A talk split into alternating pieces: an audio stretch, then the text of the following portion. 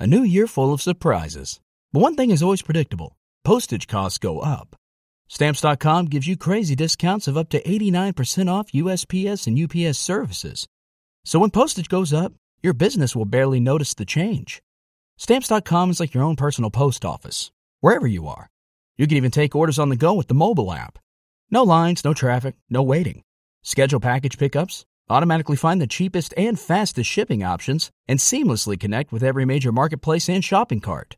There's even a supply store where you can stock up on mailing supplies, labels, even printers. Stamps.com has been indispensable for over 1 million businesses just like yours. All you need is a computer or phone and printer. Take a chunk out of your mailing and shipping costs this year with Stamps.com. Sign up with promo code PROGRAM for a special offer that includes a four week trial, plus free postage and free digital scale. No long term commitments or contracts. That's Stamps.com code PROGRAM.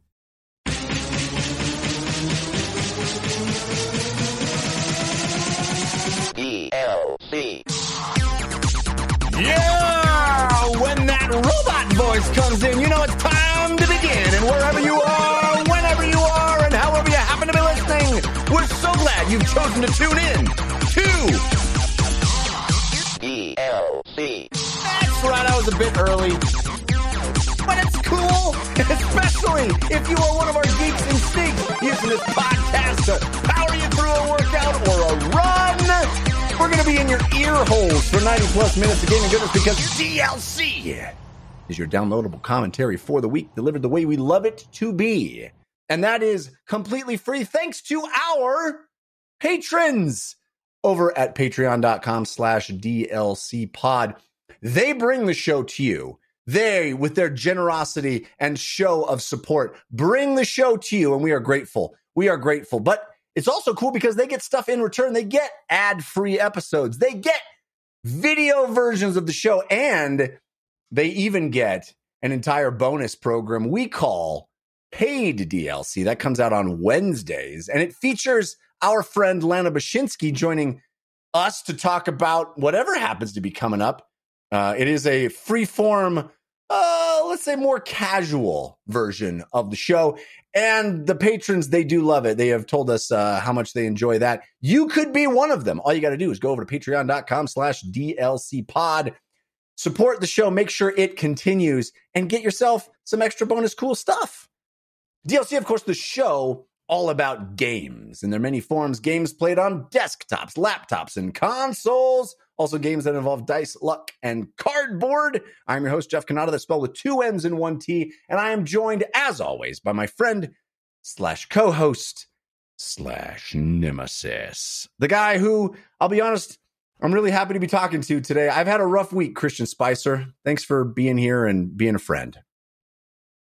I'm happy to be here. Um, I heard about we were chatting before the show, and uh, uh, my heart's out. You know that we are here for you, and that is uh, a specific we, as in my family, and also the listeners of this show. I know as well. I jumped on. I, I was off.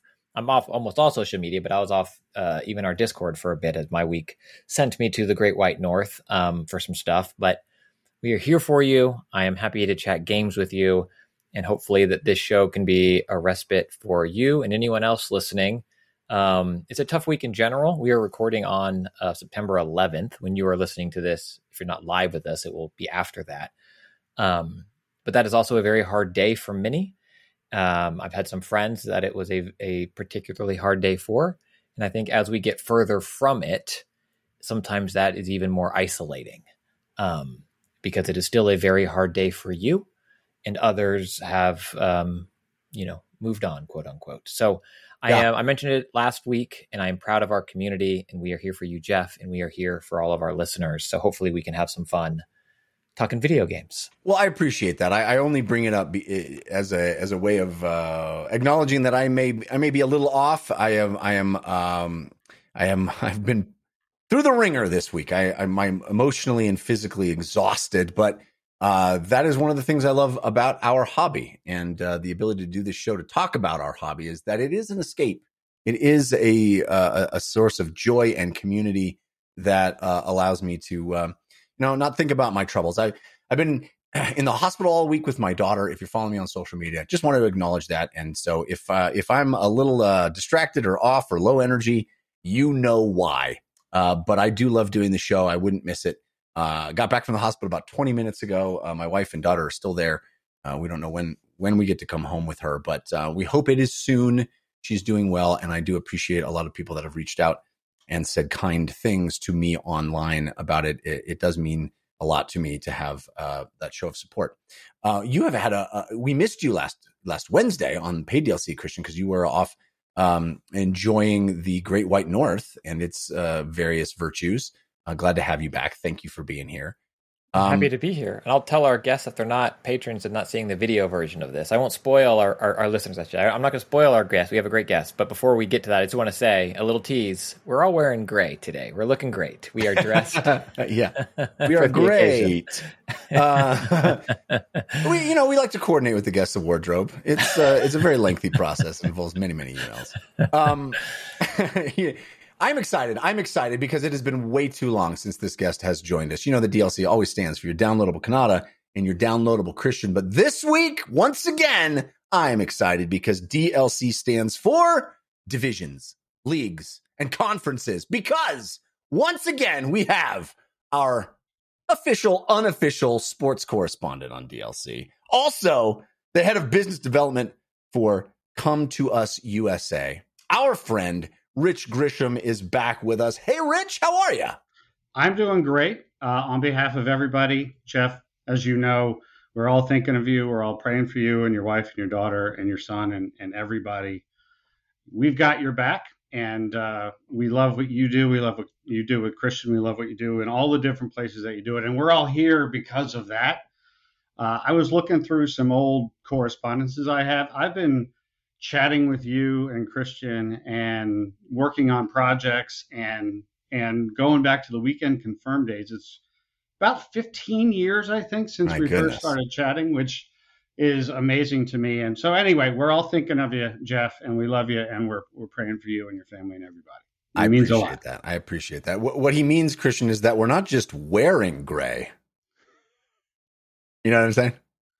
Uh, I will say I met a lovely individual this past week in in Canada, and they had a shirt on from a very hip fashion designer, and on that it had a year a year on it that was in the 1990s, also very hip and very cool.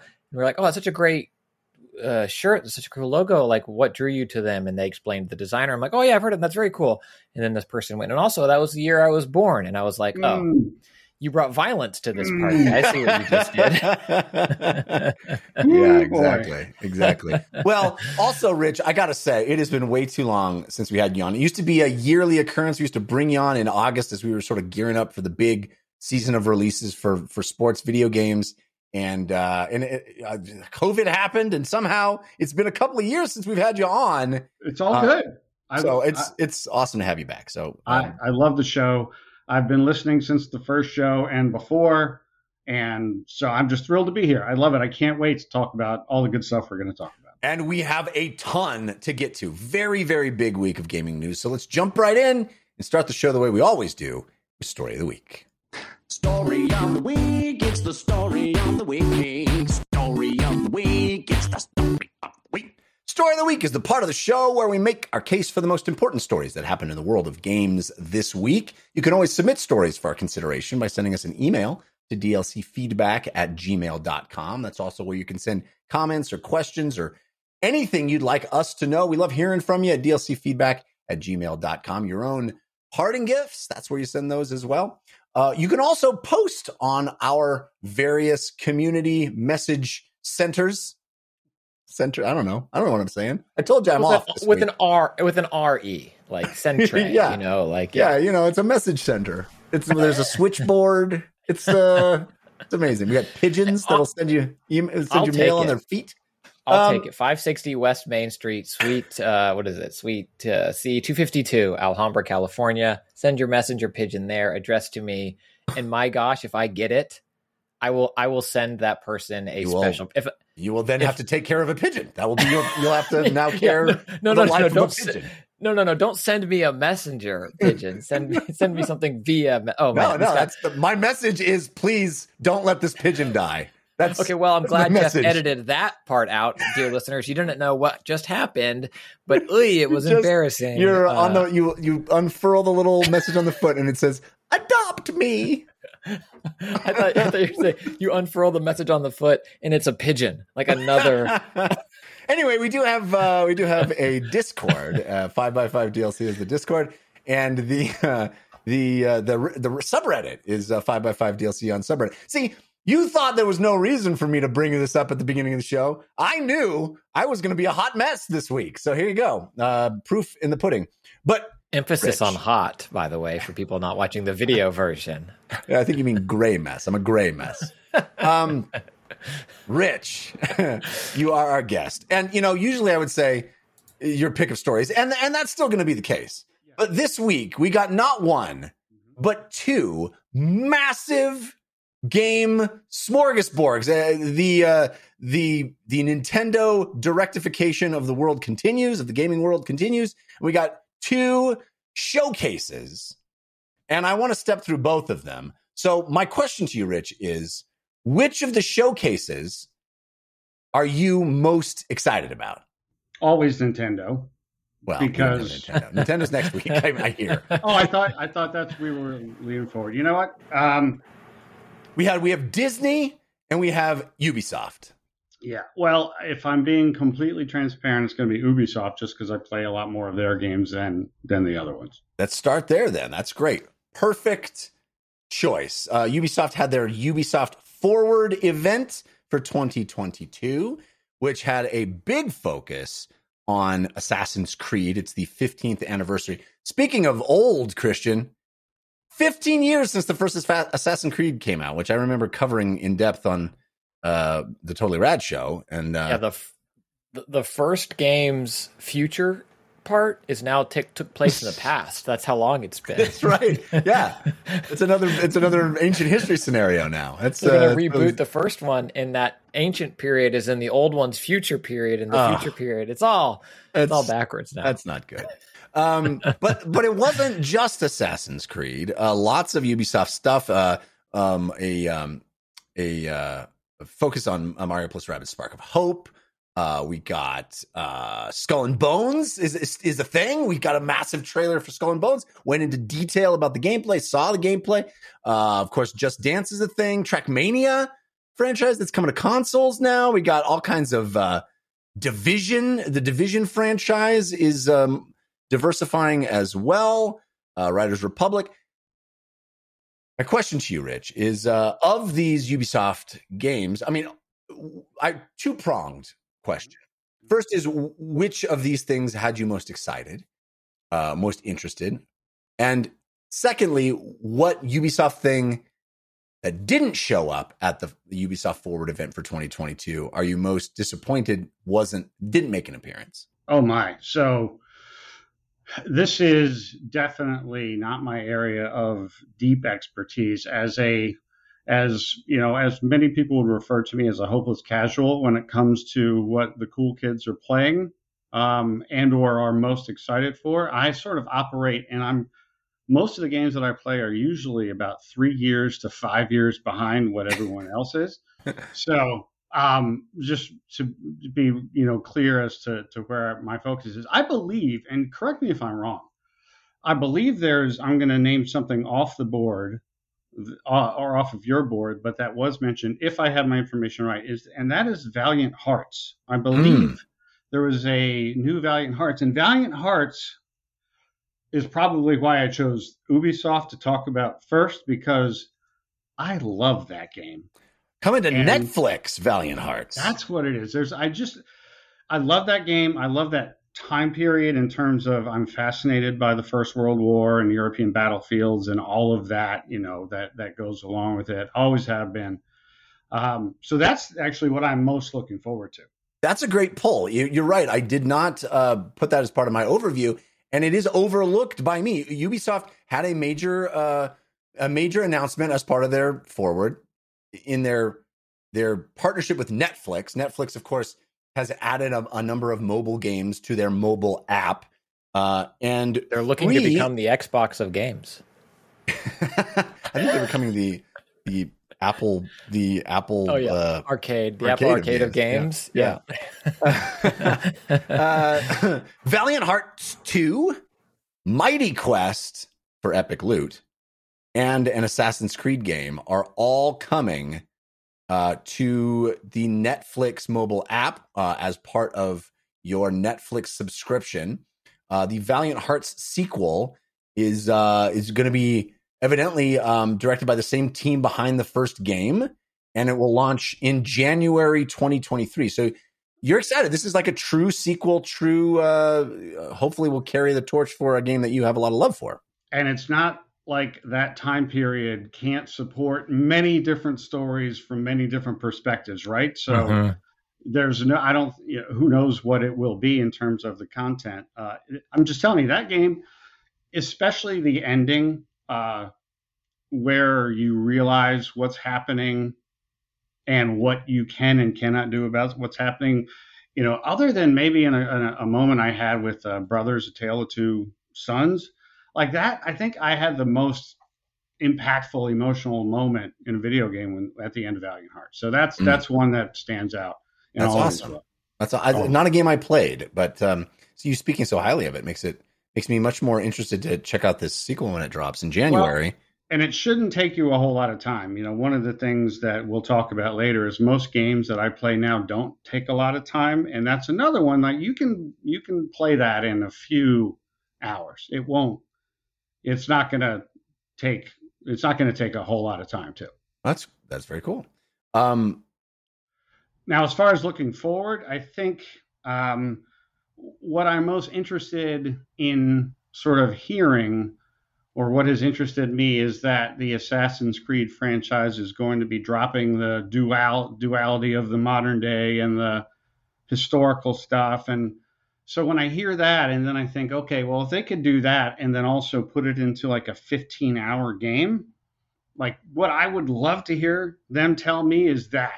If they said we're we're going old school, you know, Assassin's Creed lore mythology without all the new stuff, new modern day stuff, and it's going to be just like a 15 hour story where you get to make cool decisions and then fight people and then win. Like I would love that in an Assassin's Creed. it doesn't sound very Ubisoft to me. Uh, no, they want. no, they I'm want. not saying you know. I'm expecting it. not expecting it, but would love it. Well, you know, it, it is cool. I, one of the things I do love about Ubisoft is they've never met a platform they didn't want to fall completely in love with. You know, they've never met a platform that are like, we will make a game specifically for that. Stadia, you got it. We, you, all in. Uh, Luna, yep. Uh, so here we have Netflix, and it, it does not surprise me at all that uh, Ubisoft is saying, "Hey, we got games specifically for that Netflix platform," because they they they love everybody, and Ubisoft's on every platform hard, you know, like real in on the platform. So that's that's kind of cool with uh, those three games. Um, as for Assassin's Creed, clearly that was a big thrust of this uh, event, making a big deal of the 15th anniversary, and I think they're trying to position Assassin's Creed as having something for everybody. Certainly, uh, there were no fewer than six Assassin's Creed things announced or confirmed or rumored or or talked about in the uh, Ubisoft Forward event. So I will enumerate them for anybody that's getting their news from us. We have Yeah. a live action Assassin's Creed series on Netflix. We have Assassin's Creed Mirage, which was the big uh, leaked next Assassin's Creed game. The big, it'll be a big throwback to the original Assassin's Creed. So this is not like the most recent stuff, not like Valhalla, not like uh, you know Assassin's Creed Odyssey or Origins, not the RPG version of Assassin's Creed. This is back to its roots of assassinating dudes and dudettes. That's only with fu- Jeff. History. What? That's only what it looks like from far away. When you get closer to it, you realize it is a big RPG. Uh, you know, it's the classic. They duped you with the Mirage. So when you're far away and thirsty, it looks like Assassin's Creed One or Two, and then you get closer, and it's Classic Mirage. Origins, and you're like, oh, they got me. I thought you were doing an assassin thing, like blending into its environment and hard to make out. But no, you just went full Mirage. I like that. yeah, full Mirage. So this it will star uh, Basim, who is uh, a character from Valhalla, but this is um, a the prequel is Basim becoming Basim, uh, and um, uh, it's sort of an origin story for that character. Twenty years before the events of of Valhalla, takes place in Baghdad. This is this is like you know uh, OG Assassin's Creed. Uh, you know, this Assassin's Creed classic is what this is. Um, we also have uh, three code names: Assassin's Creed Jade, which is the mobile game version of Assassin's Creed, which is probably the closest one to something that you were describing, Rich. Which I would think more. Eh, who knows? The mobile games can be hundreds of hours, so you never know. Absolutely, and, And I, I think Mirage Mirage could be shorter. You know, if it is leaning true. into It- Assassin's Creed 2, and there's been some rumors of that, that it is focused and tells a story and, and gets out. So, yeah, Yeah. we'll see. I mean, it- and they said it's much more uh, narrative focused. So maybe maybe that's the game you'll love, uh, Rich. Um, but Jade is the mobile game set in ancient China. So uh, you know, obviously, Assassin's Creed franchise takes place in different time periods and different settings around the world, historical settings. We're finally getting a China version with the codename Jade. Again, these codenames I think are not final na- subtitles for the Assassin's Creed games, but we have codename Jade. We have codename Red, which is the long rumored and long predicted by me. I think I was predicting it eight years ago on our one of our first uh, end of the year prediction shows. I was I was predicting that the feudal Japan would be an Assassin's Creed game. Uh, I'm finally right, Christian. Everyone Finally knows. Right. Everyone know. Everyone knows the best predictions are one you made eight years ago. uh, anyway, a lot of people obviously predicted feudal Japan. It's finally happening. We're getting a sort of a shinobi uh, Assassin's Creed game. This is the one for my money. Uh, uh, you know, I fell in love with the Assassin's Creed franchise with Origins and especially Odyssey. Uh, when it when it really did become a full action RPG game instead of this assassination uh, stealth game, um, and it sounds like the team behind Odyssey is the one doing Red, the feudal Japan game, and it does sound like this one is that role playing game. They mentioned it specifically is going to be an Assassin's Creed RPG. That's the one I'm excited about. We don't know when it's coming. It's not 2023. It's farther ahead than that because uh, the um, Mirage is the one that we see on the horizon on 2023.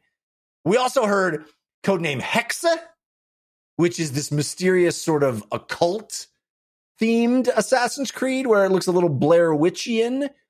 Uh, how many are we up to? That's a lot of Assassin's Creed things. Wait, there's more. Assassin's Creed Infinity, which is the long rumored uh, title of a thing where we thought it was going to be a sort of a Halo Infinity or you know Destiny 2 kind of uh, uh, you know a game as service version of Assassin's Creed. Well, no, it turns out Assassin's Creed Infinity isn't a game at all.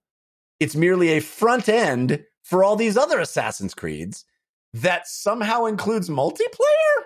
It's very unclear, but it will be a uh, connection point for all the Assassin's Creed. Yeah, I think I think this is going to be your Animus kind of dealio, but a lot a lot of mis- mystery around that. Uh, how many Assassin's Creed things are we up to? A lot of Assassin's Creed things, you guys. So, Rich, is it too much Assassin's Creed? no, it's not too much. Cle- Okay. Clearly, there's a market for it, right? If it was too much, they wouldn't. Be, and I don't mean to sound so base, you know. I- You know, I don't even know how it sounds uh, obnoxious, but they wouldn't do it if there wasn't a market for it. Now, that doesn't mean they will all necessarily be wildly successful, but no, it's not too much until the market and the people say too much. You know, and that happens. It happened to Star Wars, right? There was Right. too much, and then they, they, they the Now they're doing way, way more. break, right? And now they're back, right? Yeah. I mean, it comes and goes, but no, it's not too much. I mean, I know plenty of people who love the Assassin's Creed franchise. I played plenty of it. Um, Far Cry is more my Ubisoft main, if that makes sense. Um, but uh, no, it's not too much. It's it's probably what uh, the fans want the most. Yeah, uh, I gotta say, I loved the uh, the the presentation around the Assassin's Creed. Like they went to his satellite location that was just focused on Assassin's Creed, this kind of musty uh, library looking thing, and I just love the folks that they got. It is such it is so hit or miss for me. The people that present these showcases, and man, what a hit! The Tough job. it was it is a tough job uh and and you know, um, we'll talk about the Disney showcase. I thought Blessing did a great job there, but uh, especially loved the, the, the voiceover guy and the and the the producer woman that they had. I should know their names. Uh, it's been a long week. Um, but uh, they, I thought they had great chemistry and they really kind of casually. It, it didn't feel forced at all, which it so often does. Anyway, Christian, Assassin's Creed. Pick out a favorite. We we we've seen lots of um, we've seen lots of of uh, supernatural stuff in Assassin's Creeds. You know, you fight mythological creatures often, even in these historical games. But it, it looks like this Hexe one is is going to be full on, uh, almost The Witcher. I'm guessing. At least that's the Mm. hint. With we we don't we only got kind of a logo. But uh, do you have do you have a, a standout of of this Assassin's Creed smorgasbord? I feel bad because I feel like I'm falling back, and this is like my old type. If you've listened to this show for a long time, uh, no, this, th- I, I, I, I did not understand this presentation. It, they feel so far away. They feel Yeah. so, and I get celebrating 15 years of a of a major franchise, of which I've probably played all 15 years of it. You know, like, Yeah. but this I think the presentation itself, which we often talk about, like how those feel. I think the presentation itself was done very well, and I agree with you. But I I don't I don't understand it from like uh, a so far away. I mean, Skull and hmm. Bones is a perfect example of a game that they first announced five years ago, maybe longer. Like not trying to do my generic. It was five years ago. I think five years ago or longer, and it's now actually happening. And this other stuff is the earliest one is a vague 2023 and then all of this other stuff that i feel like without additional details i'm kind of left scratching my head to like what is assassin's creed and i agree with rich wholeheartedly that the market has clearly supported this franchise and there's a there's a hunger for it and you see really awesome cosplay at events for these characters and it's a really rich cool looking world that they've built but so far all the games have kind of been um, iterative or additive, where it's kind of slowly evolved into what Origins and Odyssey and Valhalla were, right? Like each game, kind of the, the franchise grew. And I, I, I'm trying to think of other franchises, and, and Jeff, maybe you or Rich have examples that you can pull in the moment that I wasn't able to of like, this is a brand. Ah, maybe it is another Ubisoft. Maybe it's Rainbow Six. That might be it. But it's like Assassin's Creed as a brand. If these games are so different, I don't know what that brand represents necessarily. And just the way video games have been for the last two and a half years, I don't know. I think it might be another 15 before some of these games have come out. I don't know. I, don't I'll know. push back on that a little bit. I think I think the the thing for me that is special about Assassin's Creed that I feel like they leaned into with this presentation in a really uh, effective way for me was is the fact that that it is a the unifying idea of Assassin's Creed is you kill people in different historical time periods, right? Mhm. And I think it's cool to say, hey, we're working in multiple historical time periods all at the same time. And here's the ones that you can look forward to. You know, there's going to be this Baghdad one. That's next. Then after that, there's going to be this China, uh, you know, ancient China one. Uh, and then there's going to be a feudal Japan one. And then there's going to be this kind of spooky, scary, weird one. I think it's cool to say, hey, that that is what's special about this franchise is that each one has its own flavor. And They just they pretty much eliminate worries about people leaking their games now too, right? It's all out there. Right. Yeah. Yeah. And I think, you know, I don't think they would necessarily have done it this way if it wasn't a big uh, uh, anniversary year. You know, I think that Mhm. was kind of the fun thing. Is like, hey, we're making a big deal about this. This is how important this franchise is to us. Here's the roadmap for the next five years. Um, and I, I think that's kind of rad. I mean, obviously, I, I don't think any of these Assassin's Creeds are going to come out in the same calendar year. I mean, maybe the mobile game will come out in the same year as something else, but it feels like it's like this is the this is one, and then this one, and then this one, and there's different teams working on each of them, and they're going to feel a little different. I think that's kind of rad. I don't know. Yeah, maybe it is just the Ubisoft of it all, uh, and then just kind of what COVID did to games. Where like Ubisoft, like Skull and Bones. Uh, I feel like I've seen new, and I've played. I've seen numerous uh, presentations for their next big multiplayer game, and the alpha's available now. And I played it for like the two weeks, and then it's gone. eh, Or Beyond Good and Evil Two, and who knows what that is, or when that comes out. So all of the it seemed Mhm. cool, but I am very much like you know, wake me up when I can buy it, not when I can pre-order it. You know, Yeah. because that's now. Uh, but when when I can buy it or actually play it, it I, I it's kind of how I felt watching a lot of the Assassin's Creed stuff for this. All right. I don't know. I, I kind of got jazzed about it. I mean, I I I was a little uh, immediately uh, crestfallen a bit when they described Assassin's Creed Mirage as being a throwback to that first game or the first two games because I didn't care for those. I, I they were not my my favorite uh, games at the time. Even the second one, as improved as it was, still it was not the kind of game that I enjoy the most. And the series has evolved into a game I very very much enjoy. Um, you know, Assassin's Creed Odyssey is still in my pantheon of favorite game experiences ever. Um, so I'm very much hoping that they continue that type of Assassin's Creed experience. And it's kind of cool that it seems like they are doing both.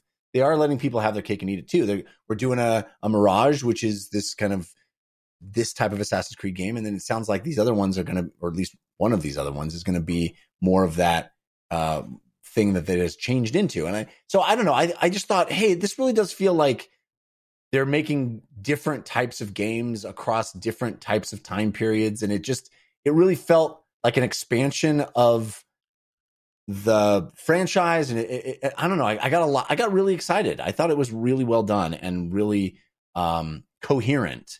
Um, but I will say, Christian, I, you know, I take your point, and I wonder if there are other parts of this Ubisoft Forward event that did resonate with you, or at least resonated more. Is there something that you would pluck out as being something that you were excited about? I mean, it, it's been the same for me now for several months. I think Spark of Hope continues to look incredible, and that feels very tangible.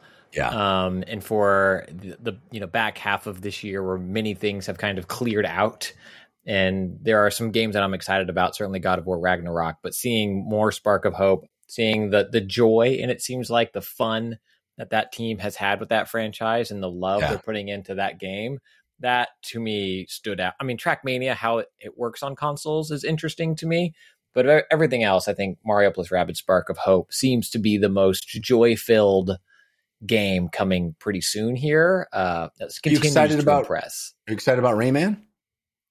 As a character, yeah, yeah, I Yeah. love I love those games. The mobile games were great. That character is awesome. It's fun to see that uh, Ubisoft hasn't Sam Fishered him. You know, Yeah. yeah. Like they did to, I don't know, Sam Fisher. Um, yeah, I thought it, I thought it was cool. I mean, I uh, it's interesting that D- Division Two is still the sort of heart of the Divi- the Division franchise. It, it, it, you know, it feels like maybe it's time for the Division Three to be a thing, but and I'm sure they're working on that at some point. But um, you know, they keep committing to more Division Two content, which was interesting. Um, you know, Riders Republic can, continues to get more stuff. I I don't know. I thought I thought it was a pretty solid uh, thing overall, and you know, notable for some of the stuff they left out, but it felt more focused for the stuff they left out. And I, I, I don't know. I got excited about Assassin's Creed. I will say this about the entire Ubisoft Forward event: it was a an absolute delight for fans of variety and depth and specificity in European accents. Oh my goodness. There were so many different European accents. It was just a joy. It was a fun Italian guy, uh, a, a variety of French people, uh, Englishmen, English women. It was, uh, it was, I think there were some Swedes. I don't know. It was amazing. It was just a, uh, every new person that came on had a completely different accent and it was, uh, it was a delight for me. Well, As I clearly sat you never the- read read the screen at the beginning of all of their games, Jeff. The proof is in the pudding. It's It's made by a diverse team across the globe Yeah. of differing views. Uh, you know, whatever else it says. delightful accents. Yeah. Yeah, I felt yeah. like I was in somebody's D and D campaign, and there was a new, uh, or you know, I don't know, my own D and D campaign, except the much better accents than I can do. Anyway, that was the Ubisoft uh, Forward 2022 event. Um, let me take a quick uh, break and uh, tell you about our sponsor. Uh, we are sponsored again this week by Backbone, which Christian, I know you are a huge fan of. In fact, you were crowing about Backbone long before I gave it a chance. Uh, you have been talking about Backbone for actual years.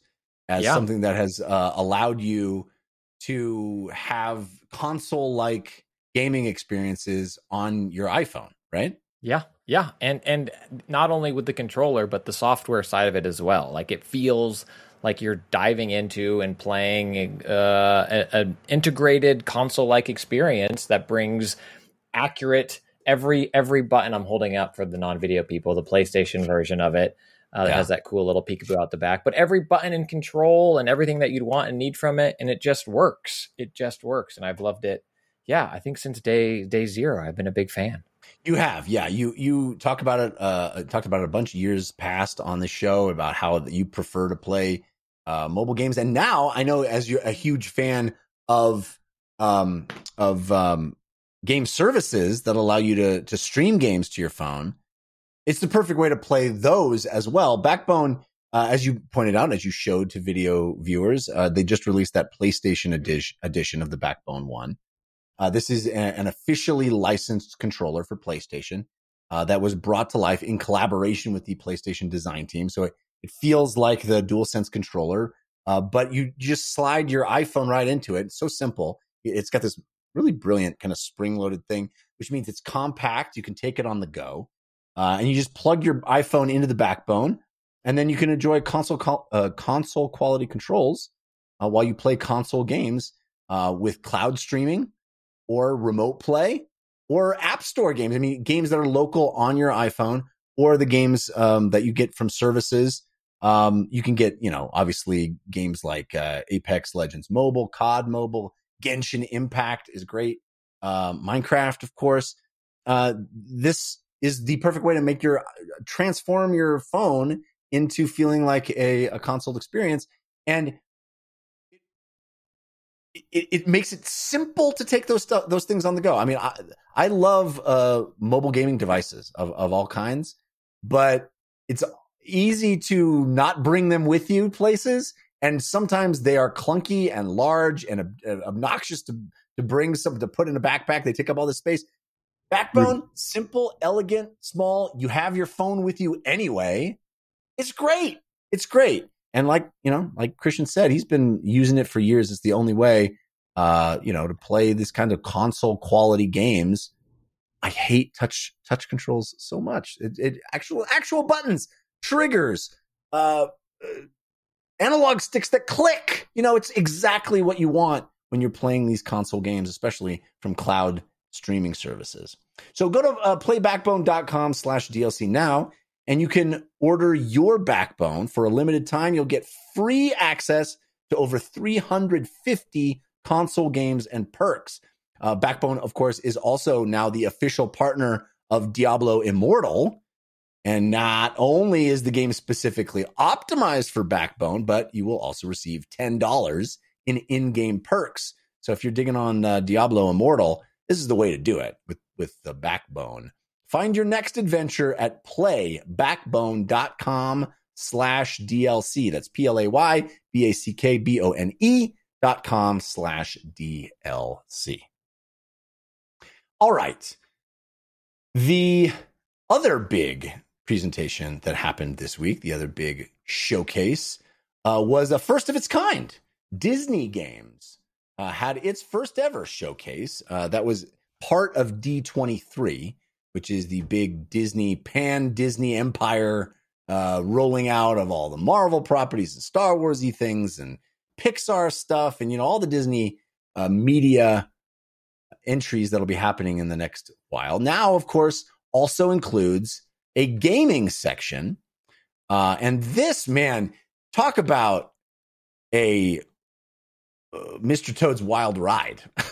this Disney Games Showcase was it's like sit, getting into Space Mountain and getting shot out of a cannon. It, it was. I just felt like it was a blazingly fast pace. It was like 20 minutes, 22 minutes, something like that. And they showed a ton of things in that time. I, I felt like I couldn't even breathe. Um, friend of the show and our friend Blessing Jr. was uh, the host, and he I thought he did a great job. Uh, but man, it, it just was like this lightning quick rundown of of tons of stuff. You barely had time to look at what the thing that just happened. You're in the next thing. It was just wildly, wildly paced, in my opinion. But I'll run down some of the highlights. And Christian, you can tell me what you're most excited about. Uh, we got uh, a new Amy Hennig game. She, of course, uh, one of the co-creators of the original Uncharted series, and this looks like very much a uh, story-driven narrative third-person action experience. Although we didn't get to see any actual gameplay, but uh, we got a teaser trailer. It's a set in the Marvel universe uh, with a young Steve Rogers, T'Challa's grandfather, who's a World War II era Black Panther, uh, a U.S. soldier and a member of the Howling Commandos, and a Wakandan spy. Uh, these these four characters. We don't know how they'll interact, but pretty evocative trailer there. Uh, we got a date for Midnight Suns. We got an announcement of a new Oh, Tron wait, wait, wait. game. Wait, What? a date for Midnight Suns. Uh, you can't just gloss over Jeff was wrong and the game got moved up. Yeah, Jeff was wrong. Well, it got moved back, and then it got. You can't. It, I was right before I was wrong. I mean, but currently you're right. wrong. So It's you're still wrong. right. No, the You're wrong. transitive property of right.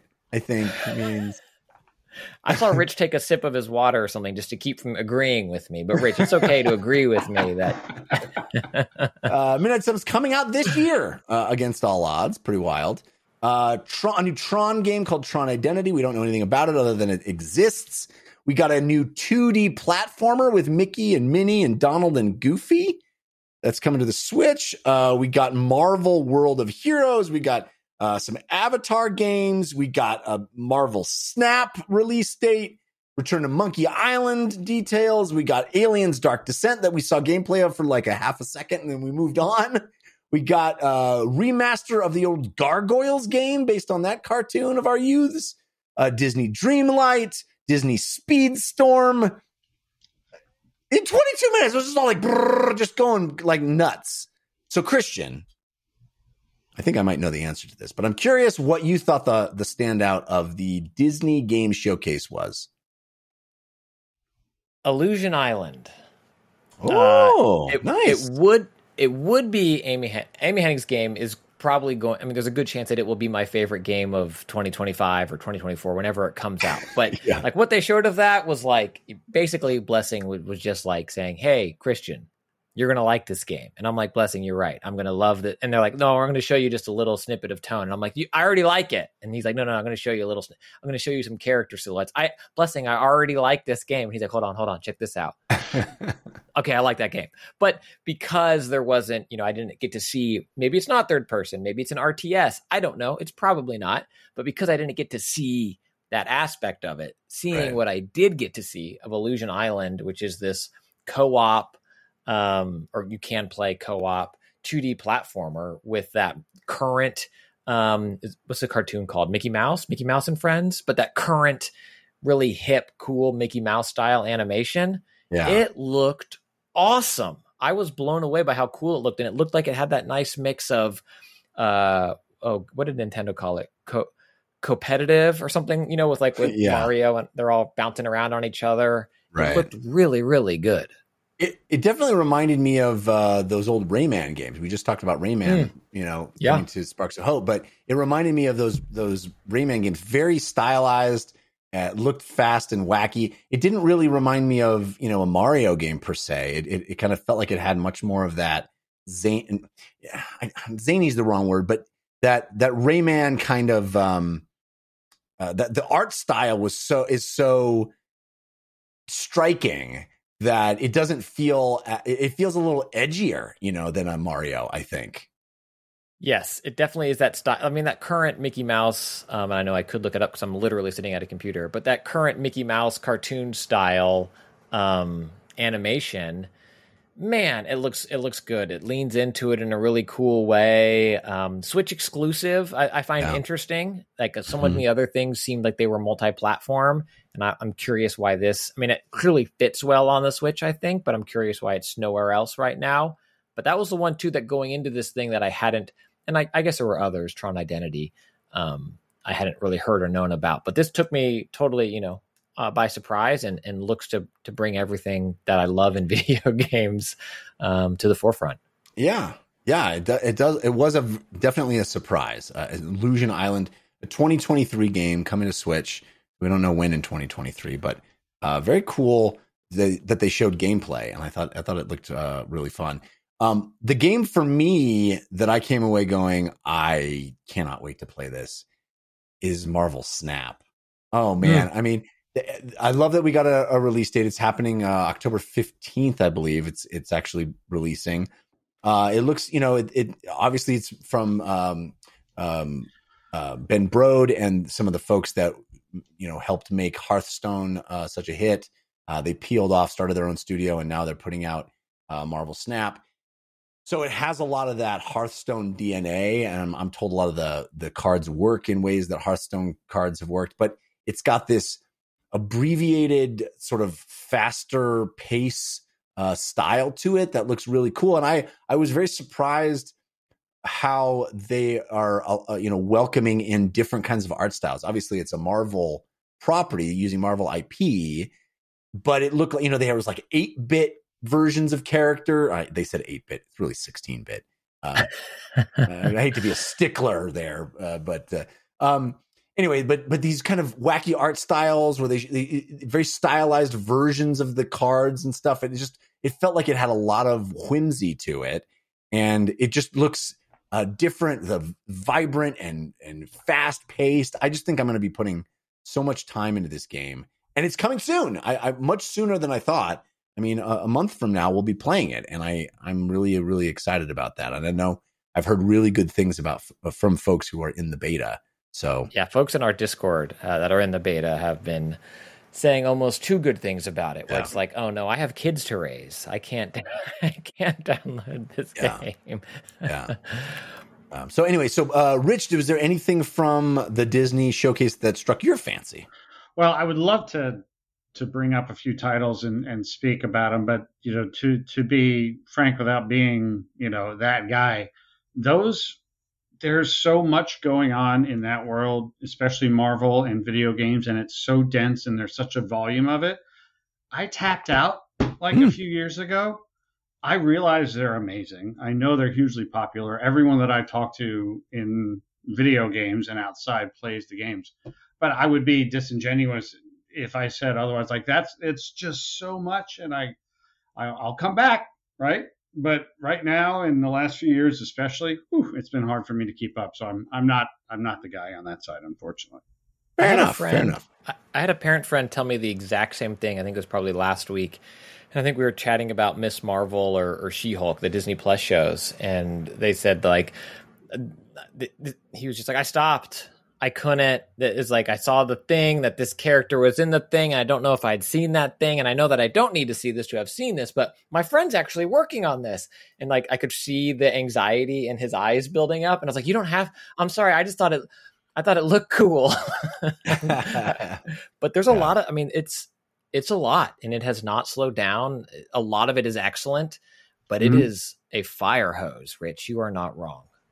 That's true. And you know, one of the things that I read about some somebody else made the observation uh, about the entire D23 event as a whole, not just the games side of it, but even all of the media announcements that they made, is that, um, and this resonated with me, is that Disney has ceased to be a company that makes new things that you'll love and has embraced being a company that makes things that remind you of things you already love.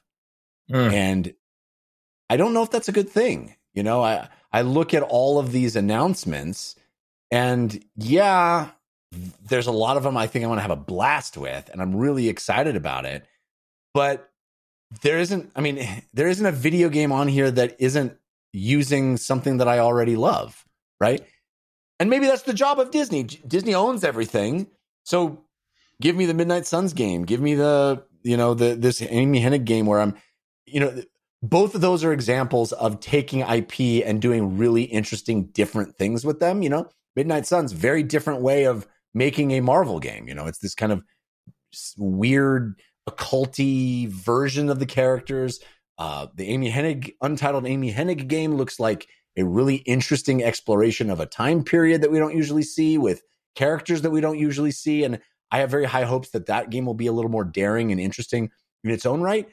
So I don't want to take away from that. And, and I like the idea of like, hey, do you like The Sims? Well, how about The Sims with all the Disney characters? Do you like Mario Kart? you'll probably like Mario Kart with all the Disney characters. You know, it's like you love the Disney characters. Let's put them in games that you're going to like. I don't necessarily think there's anything wrong with that. However, Disney used to be the kind of place where it's like, hey, we're making Dark Crystal. We're making the, you know, uh, the, Black Cauldron. We're making a new thing that is about something you've never seen before.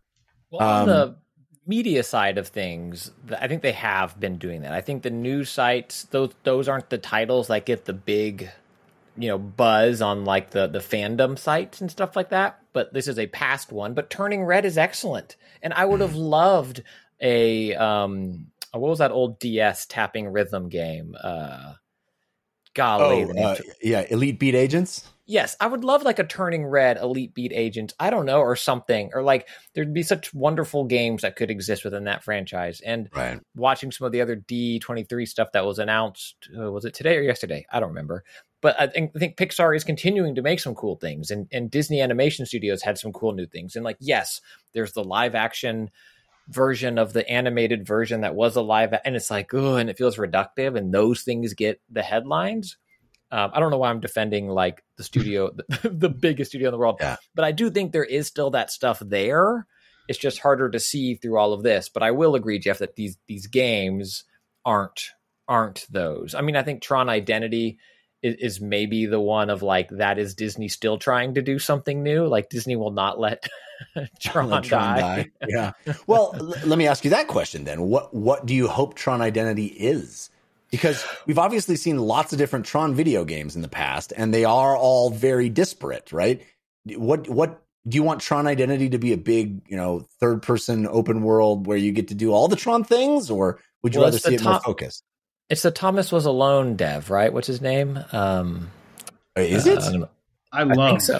I didn't see that. Thomas Was Alone is an amazing game. uh, Tron. What's the name of the Tron game? I'm gonna look this up because I, I don't want to pull. I don't want to get this wrong out of my butt. Um, Oh yeah, Mike Bithell. Yeah, you're yeah, right. Mike Bithell. Yes, yes, yes. So he's doing the Tron game, which that has me. 'cause I- Wow. Did, he, did he also do uh, John Wick Hex? Who was that? That was him as well. Yeah, Uh, and he I did the love solitaire that. game. Conspiracy. Uh, so, so yeah. Yeah. Uh, okay, this is another function of me being stuck in a hospital for the last four days.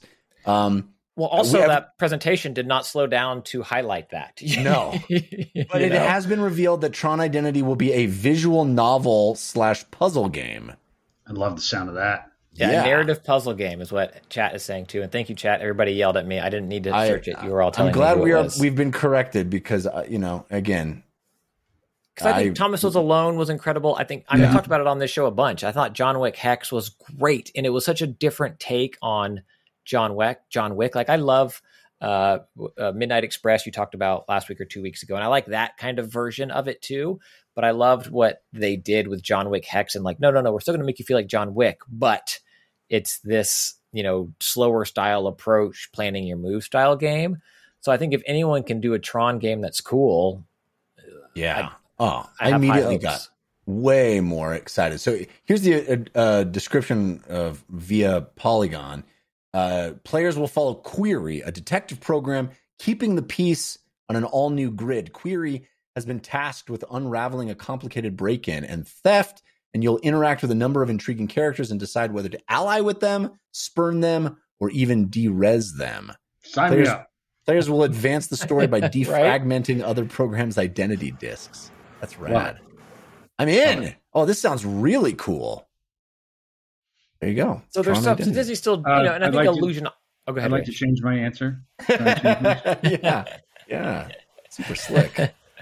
anyway, well, there you go. Uh, lots of, I think, lots of really cool stuff uh, announced last week. Um, and and, and Jeff, two Avatar, I mean, and multi. Yeah. There's the Ubisoft Avatar, which I guess is Frontiers of Pandora, and then Reckoning looked like a Call of Duty mobile to me. It seemed kind of Yeah. weird. not kind of not, weird. not excited Like- about Reckoning personally, but I do hope that Frontiers of Pandora is awesome because Yeah. I want it to be awesome. Um, Yeah. yeah, lots of really cool stuff, and evidently the Avatar Two uh, Way of Water footage that was shown like blew people's minds at, at D twenty three. So you know, Well, I- I'm- I heard this because James Cameron actually made them watch it holding their breath underwater. I think you had to get the. that's my understanding is that's the only way all theaters across America will be converted into water tanks. That's Yeah, my The understanding. first, the first Avatar was 3D. This is wet D. yeah, yeah, yeah, under D water is what it is. so stupid.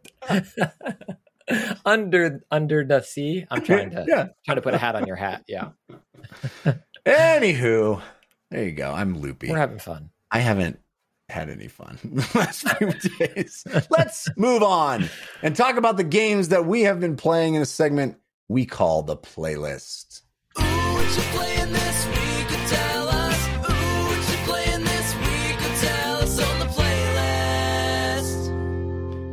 playlist. Rich, as our official, unofficial sports correspondent, I hope and trust you have come equipped to talk about at least one sports game. Is that the case? Yes. That is the case. I Awesome. have come, I've come equipped to talk about a couple of them, actually, if, if you want. So, me and my big mouth, I've been telling my friends, you know what? NBA 2K23, it's going to be great, but it's not basketball season. It's football just started. It's baseball playoffs. I'm not in a basketball headspace. I'm going to wait and pick it up, you know, in October, November.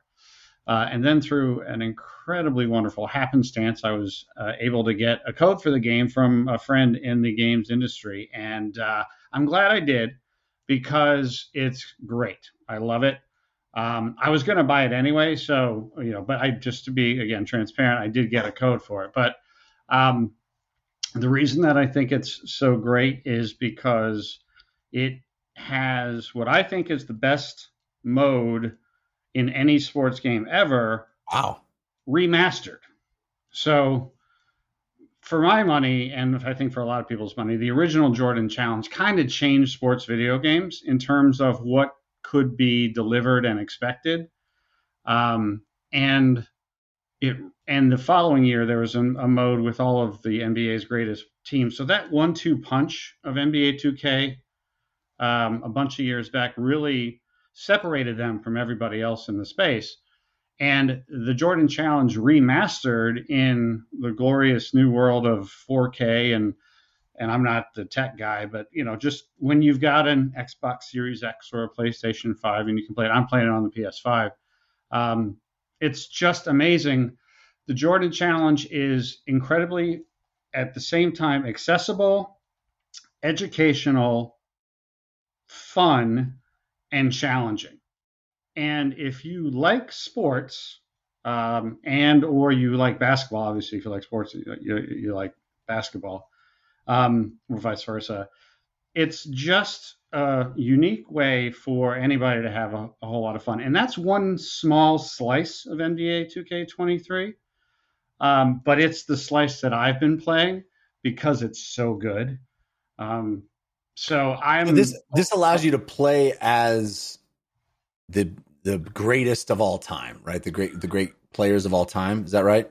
it allows you to you play 15 different scenarios most of the scenarios are a full game sometimes it's uh, the second half occasionally it's a brief moment in time all from the very beginning of michael jordan's career uh, starting in north carolina all the way through his journey up and coming getting beaten up by the bad boy pistons and then overcoming um, team usa stuff every every Wow. one of the 15 scenarios is introduced by a video of somebody who had a direct relationship to the event that comes up Wow. uh, which does a great job of explaining even more why this is important and then every one of the segments is extraordinary and i don't say that lightly for example the very and this is i guess spoilery for those who don't know but the very first challenge you are playing as michael jordan in the NCAA championship game against Georgetown in 1982. So you're going up against Patrick Ewing and you're going up against uh, Sleepy Floyd, and you've got Michael Jordan, but also on your team, you've got James Worthy. It's incredible. This And- is the first time they have college, right? I, I think that's these. I don't think these moments are in that first one. I think North Carolina is new, but I could be wrong. If I was good at being a sports That's video bad. game reporter, I would know the answer, but I'm just only adequate. But all kidding aside, it's just an extraordinary moment, not only because of who the teams are, and who the players are on the teams, but the presentation, whether you go with the default 80s style presentation, which is fun, or then you turn it on in glorious high definition 4K, which is where I went pretty quickly because I was like, oh, right. But it's got the right sign. You know, when we used to watch the NCAA tournament, the sign on the side, you know, that listed the name of where it was. Stuff. It's got that. It's got John Thompson coaching Georgetown, right? Like it, it's got a, an appreciation for what's happening, and it's an education, and it is really hard to stop Patrick Ewing in 1982. So the the situation is fantastic, but then there's layers to it, right? Like the the challenge, you have multiple challenges that you can accomplish in a single event. All you have to do to unlock the next event is just complete the scenario. You don't even have to score the 40 points or win the game. So you can work hard to get all of the challenge points for each level, but it's not stopping you from enjoying the whole thing just by experiencing one. You don't have to accomplish anything other than play it. You could lose by 40 points, not that that's happened, um, and not do well at all, and still you'll unlock the next scenario, but you can come back come back to the one before. And you can set it to all kinds of, of user difficulty settings as well. It's just extraordinary. And it was extraordinary when it first came out, and what they've done to it really ups the ante. And and I could gush about the Team USA scenario, or I could gush about the scenario where you're playing um, against Magic Johnson in the 1991 finals and the Lakers, or I could gush about any number of those things. It's just something that I think if you like sports at all, it's something that I think would be really fun for you, for you to play. That's awesome. I, I I wish that this was a standalone thing because I, Maybe I it think will be. maybe it will be because I'm sure it was expensive to get and it was expensive to get the first time and and now this you know even better version of it. NBA 2K23 I think it's 160 gig. Like it is a behemoth of a game. There's you know I this is deleted most of my library to get the game onto my PlayStation. yeah. It's it's massive and there's so much and it has some stuff that I think it does better than any other game out there, especially sports genre. And there's some stuff that I'm like, this doesn't feel good. Um, but it, it, it's hard for me to talk about the game as a package because those things, these Jordan moments, especially these things that they do so good, I don't know if any team does them better. I think the only thing that maybe is missing from it would be like if you did lose by 40, if it just shows you that footage of Jordan laughing at the iPad and handing it, you know, back. there you go. That Yeah. would be great. Um, and and there's another segment of, of this game. It really is like you said, Chris. It's segments. There are multiple segments, and I've bought. I've, I'm sure I've I've played every NBA 2K ever, just like I played every MLB The Show ever, just like I've even played every Madden ever, just because that's All how old I them? Am. yeah, Um, just 23 of them. yeah um, but uh, you know the the another segment where you can play franchise mode not only can you play franchise mode starting this year but you have multiple historic franchise modes available so you can go back and you can pick any team uh, at the start of the bird magic era and you can play it forward and you can have fantasy drafts or you can have the real players come in or you could move teams around or you could stop them from moving and all of the incredible level of depth that is in those modes there's an era where you start at the Jordan era and where you start at the Kobe era. Uh, and just for fun, um, I started a Kobe era team with my no longer New Jersey Nets because they moved to Brooklyn. And I started it only because two things. Number one, I wanted to take a run with that Nets team that won a couple of uh, Eastern Conference titles in a row at you know a video game run, right? At at the the Lakers uh, and Spurs teams that that beat them so badly. Um, but I also want to keep them in New Jersey because I'm a New Jersey guy. I got one team left, the New Jersey Devils. They're the only one that represent the state, right? So I'm going to keep the New Jersey Nets in New Jersey. The fact that I can do that, like just for me, like th- to me that means a Yeah. lot. That NBA 2K23 lets me do. That. That's rad. I I love the fact that these, you know, we were talking about the the Assassin's Creed franchise so much in the first segment, and how it has really embraced being a, a trip back in time and and looking at history and kind of there are even those modes in some of the late Assassin's Creed games where it, it strips away all the game elements, all of the uh, action elements, and you can just wander around these lovingly recreated scenarios from from history. Um, and I love how that's kind of what's happening here as well. Video Oh. games are allowing us to live out the fantasy that we've always wanted to step back in time and kind of learn about these things and really feel what it must have been like to be there. And I just think it's amazing to do that in the context of sports as well. and and not to get all inside baseball, no pun intended, but another extraordinary aspect of this is the licensing. I do a lot of licensing work and partnership work, and the amount of licensing that took place to get all of these players and coaches and arenas and rights. Yeah. Just the fact that they pulled that off to me is a business miracle, and I'm Yeah. not exaggerating. Like they they really went all out. Now, not every player is there because not every player, I guess, wanted to sign up. But I almost it, they are able to curate the experience around that Hmm. really well, as much as as well as they can. And I just, you know, as a guy who's developed sports video games, I appreciate what they are delivering, and I I'm just having a blast with it. Yeah. So it's a bummer if they're in a meeting and they're like, we can't, we can't get Christian Laettner to sign on. Uh, I guess we can't do the Team USA sequence that we wanted. Right. so yeah, I'm I'm I'm a big fan of the game, um, and I'm again. It, there's a lot of other aspects to it. There's a whole there's a whole you know my park, which is literally a whole other universe that I don't. that's not my.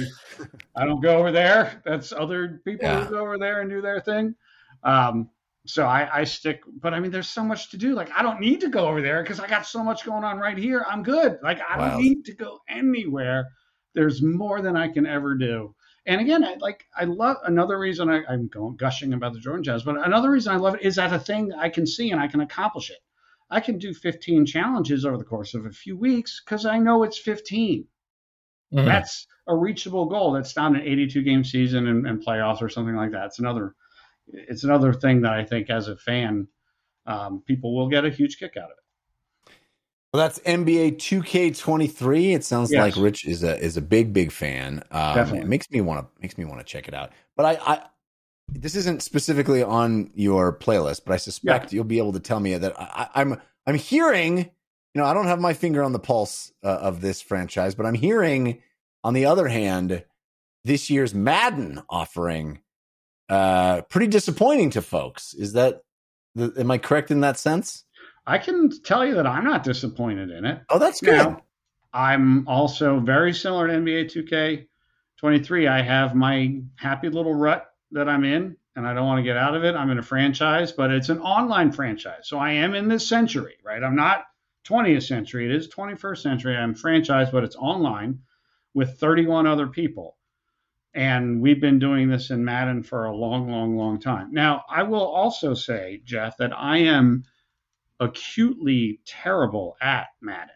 So um, it has gotten much more complicated for me to succeed at the levels I used to be able to succeed. The only thing I think even keeping me um, going is the online league because it's a league that we've had, online franchise that we've had for 15, 20 years. Again, I'm just so old, it's crazy. But um, I, I don't have any issues with Madden, and I'm not saying it to be diplomatic. I'm saying it because it's true. Because this is what I tell my friends. Like I, I played probably four different franchise one seasoners. You know, I don't.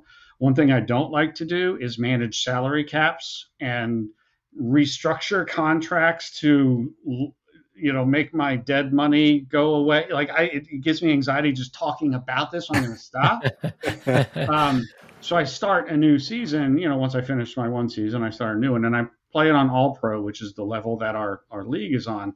And I'm not good, not good at all. I throw lots of interceptions, and I lose a lot more than I don't. And then after losing a few games in a row, I put it down to pro, and then I win again, and I feel better about myself, and I feel better about the game. So, but no, I, you know, look, I, I'm I'm by no means, you know, in the Madden Ultimate Team world.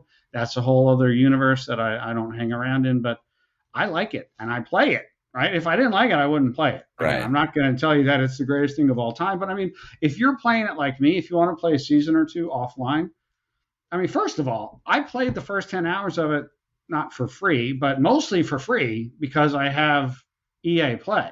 Right. So you don't, if you've got, you know, Game Pass, and I think it's also on PlayStation Plus, one of the two or all three of the tiers, you can play it for 10 hours. right. So you don't even need to listen to me. Like you got plenty of time to decide whether you're going to like it. I actually played an entire, my first franchise, I played entirely through that 10 hour, um, a 10 hour trial. Because I play, when I'm playing offline, I play offense only because it's just easier. And that's a cool little option they give you. You can say at the start of the game, I just want to play offense only. Because to me, playing defense against a computer is either boring or infuriating, and neither of those are good. So I skip that. And it makes the games go by nice and quick. I played a whole year and it was fun. So, you know, it's it's there for 10 hours and but I like it. Like I'm not going to gush over it cuz it's a football game that if you know how to run the ball, you should be able to run the ball and pass the ball and and and and uh, it it looks really good. I'll tell you that too. It, Yeah. it really does look really good. I mean, I'm I'm not one of those people. We've had you know Kat Bailey, friend of the show. Kat and I have many podcasts where we argue about the uh, the the quality of this game and many others. And I know she's had a hard time with it for years, and I'm sort of on the opposite. I'm I'm a Madden fan. I am, and and that's why I play it every year, and that's why I keep doing my my online league. I've just been seeing a number of, of you know the TikTok videos of, of people throwing their controllers at weird glitches and you know like the ball gets tipped 14 times somehow and the, Well, th- but you got to understand, Rich. Uh, I mean, as a New Jersey guy, you you grew up watching a lot of you know pretty good Giants teams, but also a lot of Jets teams. So Mhm, you know mhm. there are games with 14 tips. Jeff, you were just Yeah. grew up a Niners fan, so you were like, oh, this is the quality of play I expect. But when you went to a bunch of games, the debut league of the year of the Texans. Um, and the league told him to quit piping in crowd noise because it was so clearly fake. then, like what you see in Madden makes sense. It's like this is how football is played. So I think it's a, it's a you problem, Jeff, not well yeah i mean I- and and thank you for bringing up the 49ers on uh, opening day uh 2022 with uh a loss in the rain to chicago that i really didn't need let's be honest i was already in a pretty depressed place and I How did Denver do? Did Den- when does Denver they, play? they play tomorrow they play tomorrow they play See, on monday there you go. yeah Change So, teams, yeah. easy, easy if, to do. Hey, if they, if they crush Seattle, I will be the happiest boy. Believe me. Believe me. Uh, rooting for Russell Wilson for the first time in my life. All right. Um, So those are a couple of uh, sports games. Uh, appreciate the insight and expertise. Rich, anything else on your playlist you want to mention? Yeah, I rolled credits on As Dusk Falls uh, a few days ago, Mhm. um, and I am 100% a sucker for a game like this, right? Like for for the Telltale style, make a choice, the choice has impact, and then other things happen. It goes back to when I was a kid, loving choose your own adventure. Like you give me a game like this, chances are I'm gonna like it. And even for for franchises that I have little to no uh, other affinity for. Like the, the most Borderlands I ever played was a Telltale Borderlands game, which I loved, was fantastic. Um, Minecraft Story Mode, both of those games, love those games. Um, and so many of the Telltale games, obviously Walking Dead. And but anyway, As Dusk Falls is not exactly like those games, but it's a lot more like them than not. And um, once you sort of get past the art implementation. I don't even want to call it a style. I want to call it an implementation. Uh, once you're able to understand that and then either sort of just go with it or or ignore it, however you want to put it, I liked it. I liked it a lot. Um, again, I'm a sucker for these these kind of things. I'm not saying it's the greatest game I've ever played. Uh, There was definitely some things that happened. I was like, oh, I kind of wish that didn't happen. But I really enjoyed it. What was funny is I thought it was, and this isn't a spoiler. This is well, I'm hoping it's not a spoiler. It's a spoiler of the structure. I thought there was a X number of books that made up the story, and then when it ended, I didn't realize. Oh no, that's it. You're done. I was not prepared for the ending. And when I say I wasn't prepared for the ending, like I don't mean that like I was like, oh my god, I'm not prepared for that. I was like, oh, It was a it was abrupt. oh, I had to right and But- take a step back and sort of process what happened and what didn't happen. And but I I really enjoyed it. I played it on Game Pass Yeah. and again i love these kind of games if there were no if there were mostly just these kind of games i i would probably play mostly these games it's just i haven't always been that way but really i think back to well, Detroit Become Human is probably the best for me, like the best, my best time playing one of these kind of games. But all of Yeah. the Heavy Rain was really, and you know, obviously, you know, you guys know Heavy Rain with all its everything. I loved Heavy Um, Rain. I, I've know that's what I mean, that right? Yeah. You know, I, I hear you you shouting, you know, the name of the lost boy right now, you know, like we used to do back on the show, right? So, Yeah. um, yeah, I, I got a kick out of as, as Dusk Falls. Enjoyed it thoroughly. I feel like Rich, your dream game is uh, uh, the '94 Bulls Telltale game. You know, it's like who inbounds the ball, and you have to pick. Like, does Cartwright? Do you let Cartwright take a free throw? You know, or you just have him have his an- ankle be injured and not he's not allowed to shoot free throws anymore. Uh, you know, do you give Scottie Pippen uh, the the money he deserves? You know, these are all Telltale style choices you have. would to be, make uh, along the way. Jason, kid. In, in, in, in a lot of ways, it's really just you know taking what we do with out of the park baseball and just boiling it all down to the most Yeah. basic things and just leading people right along with that. You're Right, absolutely yeah. right. Yes. Love it. Uh, and you're also you're also playing a, an old game, right? Uh, Yes. And and my son, who uh, I have I have one son, he would not let me get away with doing the show without mentioning the fact that we played Team Fortress 2. He loves Team Fortress 2. And when you have a teenage son who says, Hey dad, you want to play Team Fortress 2 with me? You say, Yes, I do. and you do. And uh, this is not the kind of game that I ever real. I mean, I played Quake back in the day, but again, this is. I play a lot of types of a lot of games, but not a lot of games like Team Fortress 2. But we play it all the time, and it's you know it's it's so interesting to see him get into something that's not new, but to Right. him it's new, and he's really into it, and has been for a year. And first, what brings him in is the game and the art style, and and and just you know the chaos but then he starts to explore the market and and because he's just that age before he doesn't have to have a job and start saving for things he's what small money he gets is discretionary and then for his birthday and christmas he's like oh you know people can just get me steam bucks so he gets these piles of steam cards because what else do you get for you know you're lucky if a teenager tells you what they want right and you're like all right fine for christmas so it's fun to watch him be all into that and it's fun to play it. It's, it's a, what is it, 10, 11 years old? I don't even know. It's been around Oh. for a oh, long time, but it's more than that.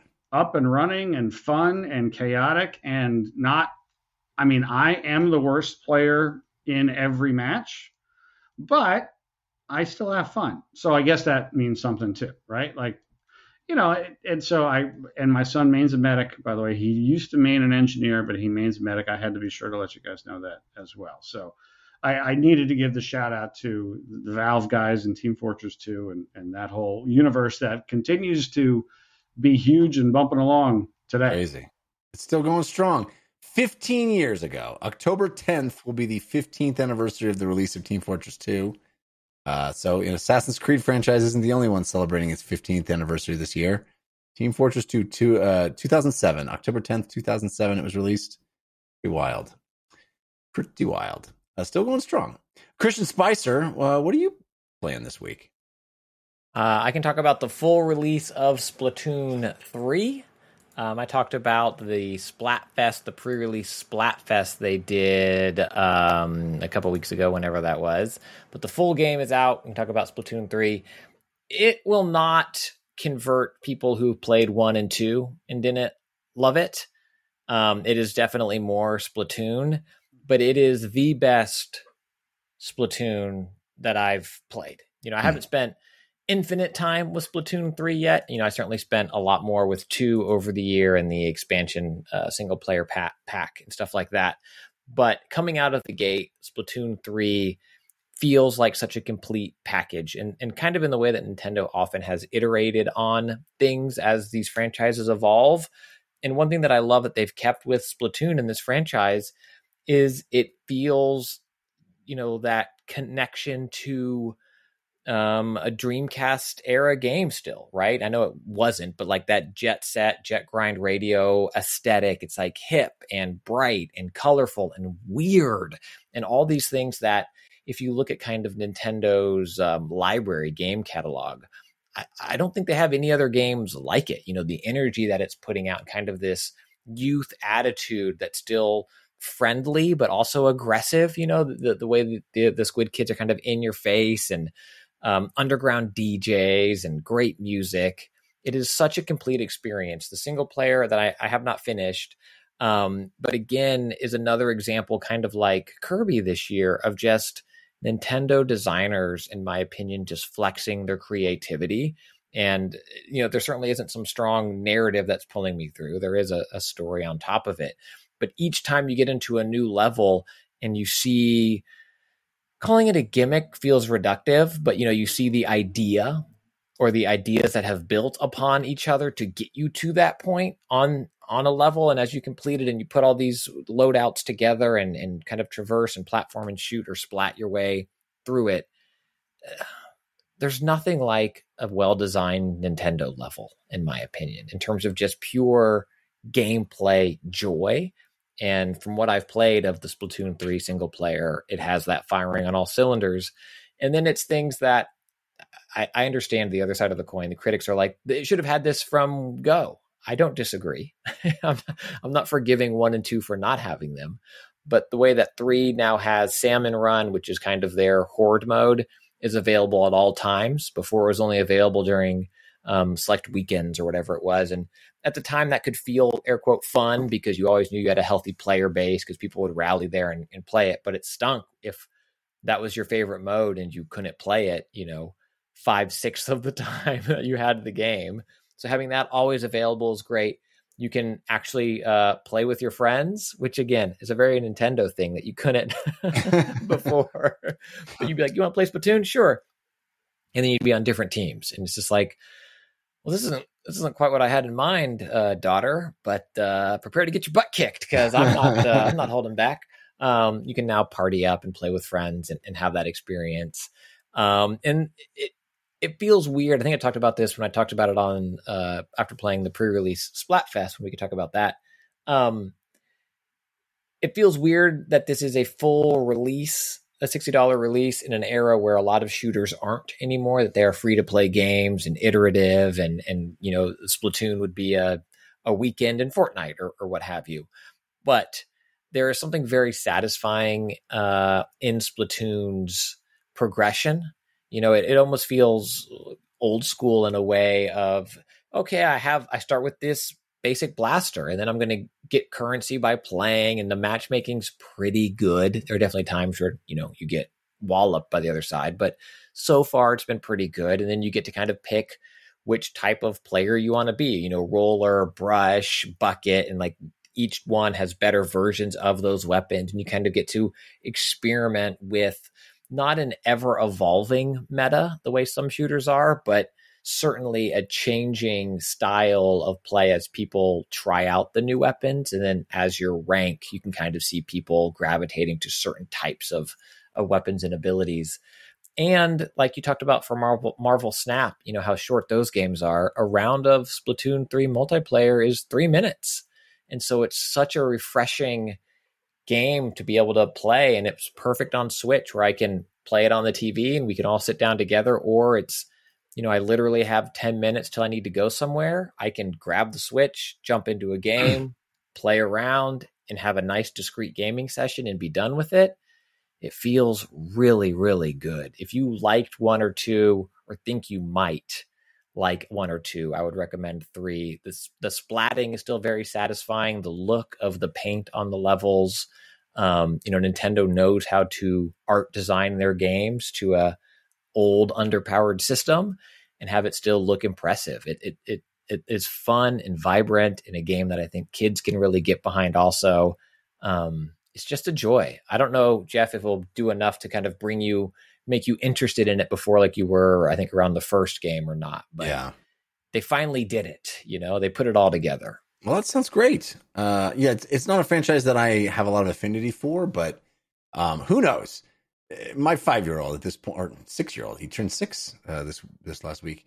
Um, you know, he could definitely get a, his love of all things Nintendo at this point. Who knows? Literally tonight, I was putting him to bed. Um, I, I get home from the hospital, just had time to put him to bed before we started recording, and uh, he goes, "Daddy, have you played Super Smash Brothers?" Yeah. I was like, "Yeah." He's like, "Do you think I could play that?" And I was like, "Well, I don't own it, so no." But and, he, and then he goes, "Daddy, what are the coolest video games that I've never played?" Oh boy. I said, Well, son, there's quite a list. Did you give him? Did you give him the DLC URL? Just say, Yeah, like, yeah. You're gonna want to check out this podcast.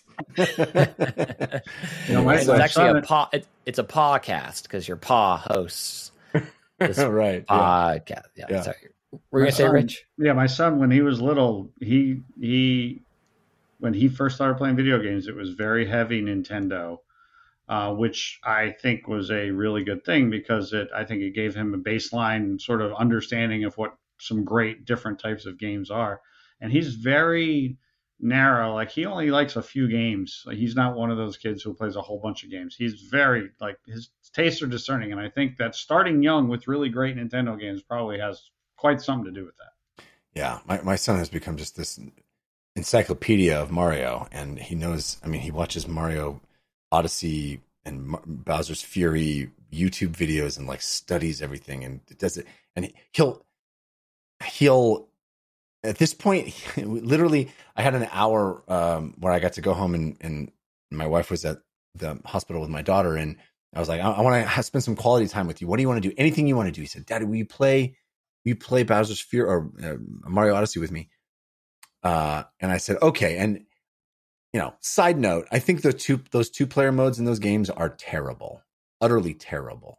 I understand why nintendo puts them in the game but they're not the person who's not Mario is not Not having any fun. You're Not, having any fun. And the, the camera is it, it's just it's just ridiculous. It's awful. Anyway, but I'm there with him. I'm having fun. But what he does now, and- he learned it by these uh, YouTube videos he's watched. He goes, "Daddy, I'm gonna now I'm gonna beat Bowser's Fury, but I'm not going to touch anything white.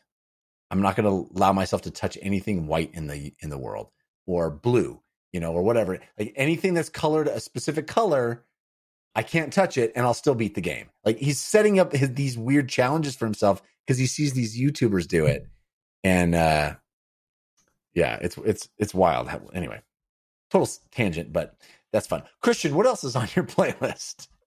Two, two. I'll just touch on because I haven't given them quite enough time, but I do want to highlight them. And and one especially, it's great. This is a, a Backbone episode because I've been playing a lot of it with my Backbone, and it's Horizon Chase Two, which was kind of a surprise launch or uh, announcement, and then launch on Apple Arcade. Horizon Chase One. It's Not very much you a the Horizon franchise would be. Very surprising. well, you're no, you're chasing it. So it's you know this chase, t- chases you to Aloy is eventually where you uh, where you end up.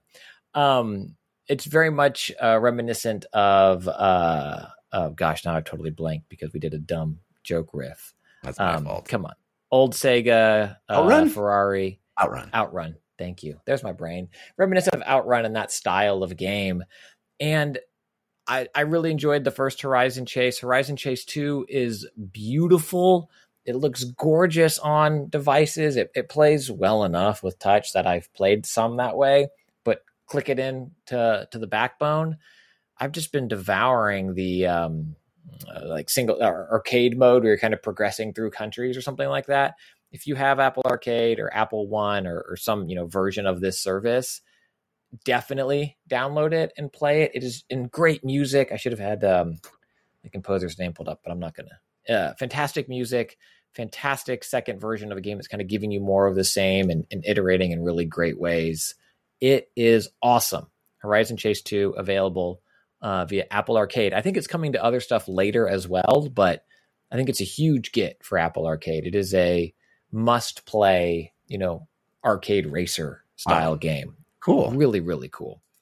Um, and the second one coming from uh, the Xbox of games is uh, Lucky Luna, which is also another mobile game that was, I think, announced before, but then kind of, I don't know, it feels weird to say stealth launch, but it caught me off guard that it came out. And it is on mobile uh, from Netflix. So it's free if you have a Netflix um, subscription. And it you could not use a controller, which which kind of bummed me out at first because I I do love you know playing with a controller on on mobile, but the game is so smartly designed for touch where it's a, a motion you're likely already doing anyway, where you move your character via swiping, and that kind of gets their momentum going, and you can control as she falls and, and moves through the level and move through the world. It's by the same developers who did Alto's Odyssey, which Oh, I yeah. also really really enjoyed it on mobile. And Lucky Luna, I'm I've put less time into it than I wanted to because Splatoon three and then Horizon Chase two. Um, and I kept putting off playing it because I was like, oh, you can't use a controller. Touch never really works out that well. And then people were like, it can if it's designed for it. So I, I downloaded it and I gave it a try.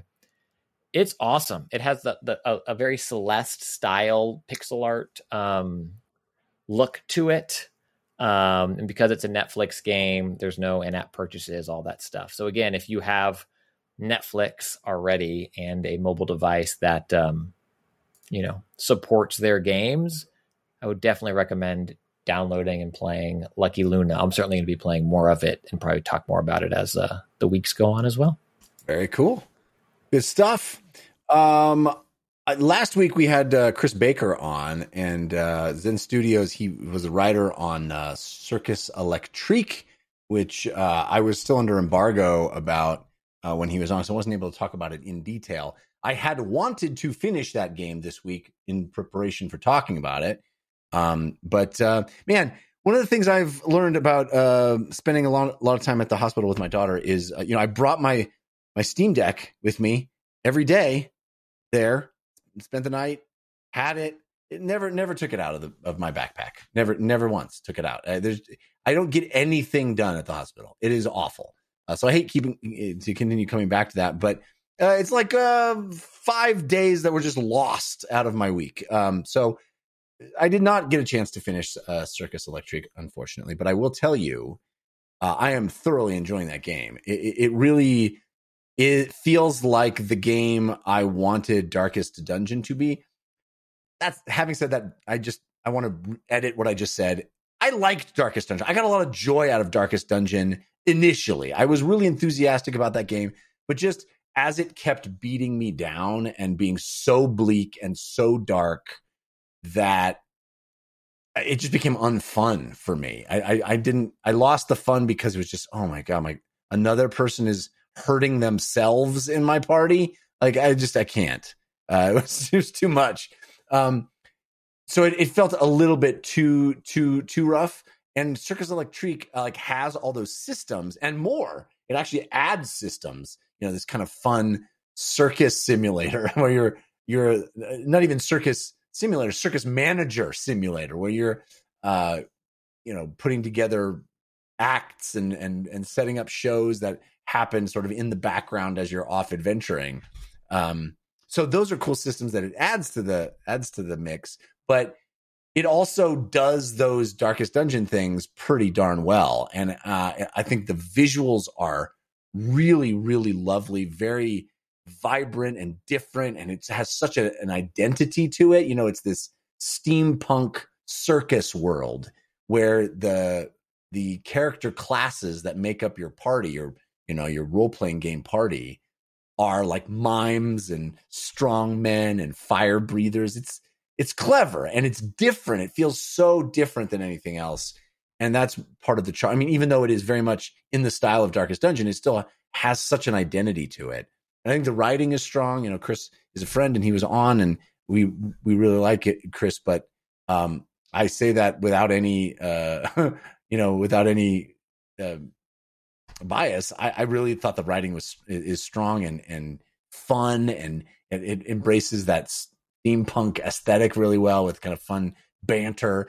Um i'm just having a blast with it. It, it really is a different unique wonderful experience that just doesn't feel like the countless other you know sci-fi things or tolkien-esque fantasy things. It really carves out its own wonderful identity and has some awesome turn-based um, strategy fighting um, it's just great it's a really cool package lots of stuff lots of really cool systems that interact well with each other an, an, a great tutorial system that leads you through it it's great, man. It's Circus Electrique, and I highly, highly, highly recommend it.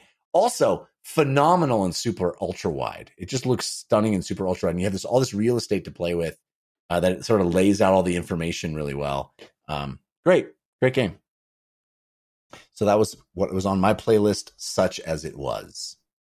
Congratulations to Seabag. He's a good friend of mine. Well Oh, done, he's- sir. He's so great, you know, Yes. and, and the writing in the game is is is top notch, and I think the voice acting is great too. It really, they got great people. Um, all right, well, that's going to do it for this episode of DLC. We do have parting gifts coming up, so stick around for those. But Rich Grisham, it's just wonderful having you back on the show. Thank you for being here. My pleasure. I love the show. I love what you guys do. It's an honor to be here. Thank you for having me. Anytime you want. Thanks, uh, we appreciate you. Uh, tell folks where they can keep up with you and the things that you make in the world. So I would love for people to check out some cool new stuff that's just come out. Uh, we at Come to Us have just released The Walking Dead All Stars on mobile uh, RPG. If you're a fan of that IP, our friends at Skybound, we work with them to deliver it. It Just came out. People are excited about it, and we all are too very much. Um, out of the Park Baseball 23. It is actually uh, it's on PC. It's actually on sale for 50% off until Monday at 1 p.m. Eastern. In case anybody is interested in jumping into the incredibly amazing 2022 baseball season and playing it from any day of the entire season or any season in history, because we have all of that. Out of the Park Wow. Baseball 23, and there's a mobile app called Out of the Park Go that is free on iOS and Android. Check that out. Um, there's a hundred other things that I could mention. I guess thank you for the opportunity. I also want to mention um, Summoners War franchise and Summoners War Sky Arena, which is an amazing franchise that come to us, uh, delivers to the world. It's something that I've come to work with in the last couple of years since I've been working with Come to Us, and it's an incredible, immense, passionate community. And uh, we do all sorts of great events, uh, including New York City Comic Con in October around that. So yeah, that's those are just a, a small, tiny bit of the stuff that I'm working on, but it's amazing. I love it. I love working for Come to Us, and I love working with you know Major League Baseball and the NBA and all the players associations. All the cool stuff that I get to do uh, with with this is great. So thank you, thank you very much. Fantastic. That's awesome. Uh, Christian Spicer, what about you? What do you got going on this week? I am occasionally on Twitter. If you want to poke over there, you know, seldomly I, I'll fly by with a few things there. It's at Spicer. And then I, I write a newsletter about video games, longer form, casual conversation stuff about video games that you can subscribe to for free at tinyletter.com slash Christian Spicer. There's an archive that you can click on there too that has most of the old ones if you kind of want to read them and get a feel for them. Sometimes the formatting is a little weird on the archives, but whatever. The most recent one was about uh, adaptations as we are living in the world of, uh, you know, good video game adaptations and just adaptations happening um, nonstop. So you can read about that at tinyletter.com slash Christian Spicer. And then hopefully some other stuff that I'll uh, get to talk about sooner than later, Jeff. Yeah, excited about hearing that stuff. Uh, you can follow me on Twitter. I'm at Jeff Cannata, which is spelled with two N's and one T, but not where you think. Little She Hulk reference. Somebody wanted me to do that on the show, so I did it. Um, uh, I have other shows for you to check out, including the Film Cast, which is a movie and TV show review program. Uh, we are doing the comeuppance, our comeuppance this next week. Should be a oh man, I'm so show. excited. You guys, I won't say it. You guys were jerks. Oh yeah, no, we Yes, were terrible. Just terrible. You're all lovely humans, but my gosh, I'm Couldn't so it could this summer could wrong. not have been better. Could not have been more wrong. Could not like as right as I am on this show constantly, just in invariably right. That show, I we uh, could not have been more wrong. In fact, Uh. I believe I even said I would eat my hat if something happened, and that thing, oh, it happened. I don't know how that's going to work out for me. Uh, Searching online for edible hats. Um, get some underwear, call it a hat. You know. You might want to put on your safe search. Just saying. yeah, yeah, yeah, yeah. yeah. Um. Anyway, so check that out. It's it's it's bound to be a lively one this week. Um. also, I do uh, a comedy science show where you can learn something and laugh along the way. It's called We Have Concerns. You can find it at wehaveconcerns.com. And uh, I do a sports show. Uh, speaking of sports, I do a sports show. Uh, wildly unqualified for that, but you know, here I am. Uh, it's called Fan Controlled Show. We do it at uh, at twitch.tv slash FCF, but it's also available as a podcast. You can hear all the past episodes. It's on YouTube, it's on Spotify and Apple Podcasts, all over the place. Fan Controlled Show. Uh, good times. It's fun. All right. That's going to do it. We got we, we got to wrap things up with our parting gifts. Hey, give us a suggestion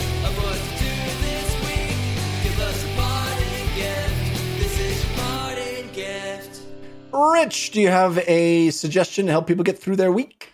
I do. If you liked the HBO show Winning Time, um, you will love the book Showtime. Um, the first season of Winning Time was was based on like the first chapter of Showtime. So if Wow. you enjoyed that, this book is great. It's written by Jeff Pearlman. Now, actually, um, Jeff Pearlman wrote a mean book about my all-time favorite baseball team, the 1986 New York Mets. So I'm still mad at him about that, but I can't deny that this book isn't fantastic. It's just great. um, it it just covers the entire Magic Johnson, Pat Riley era. The thing I like best about it is there is it's a lot of quotes, right? It's not a um, you know, it, it's not all quotes. There's plenty of description and stuff, but there's a lot of people on the record talking about things, and so that to me um, really, really brought it uh, to life. So I loved the book. Well, I loved the show, even though I knew the show took some liberties, shall we say, with things like timelines and personalities. So um, the show drove me to the book, and I loved the book. I devoured it over the course of like three or four days, and I don't typically read a book in three or four days. Six months is usually how long it takes me to read something. So, big fan of Showtime by Jeff Pearlman. All right, that is Showtime by Jeff Pearlman. Christian Spicer, what is your parting gift? Yeah, this is a flag for later. Uh, but as mentioned earlier on the show, I was in Canada, um, and I get it now. I know why Atlanta's the best. Canada, it's, it was so it was so nice, Jeff. I'd never been. What a what a treat of a country. I only saw like a small piece of it, but I have to imagine it was all like that. The whole all Yeah. of it is like that.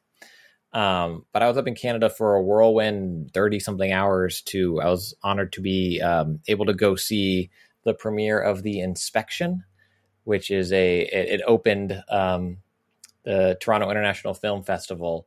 And I know Jeff, you want to go in unsullied, so I won't I won't talk about the movie in any way, shape, or form in terms of specifics of its of its plot. Thank you. Um, but it is uh, a story that I think is long overdue to be told, and it's told in a personal way, and it is it is beautiful and um, at times difficult to watch.